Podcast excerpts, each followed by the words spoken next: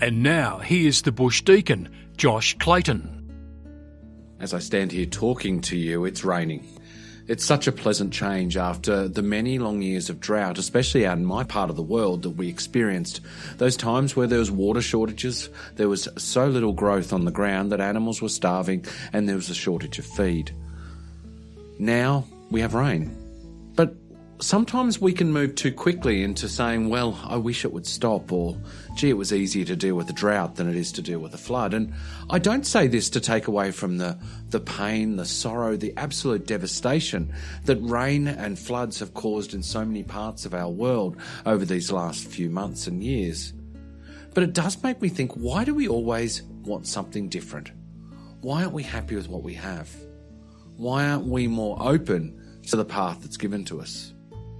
I think for me, I just have to reflect on that a little bit more. Why do I see it more important to, to take on something new rather than just do what I'm asked to do here and now well?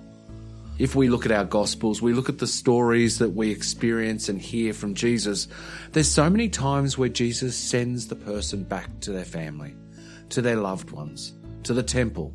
He sends them back to where they came from, but he also sends them away he sends them away to a new place to try and find new ways of helping others to encounter that love that God has for us. For us, we sometimes may be challenged with the old and the new. Which one do we want more? We want what we've got, or do we want something different?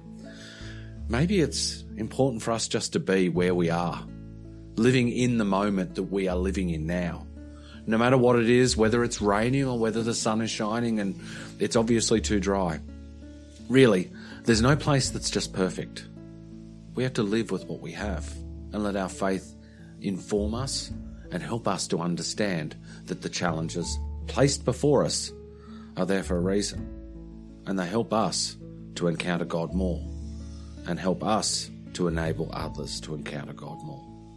Well, it's raining again. It brings life. There is something beautiful about water, and especially about the impact it has on us most importantly, the waters of baptism that changes us forever.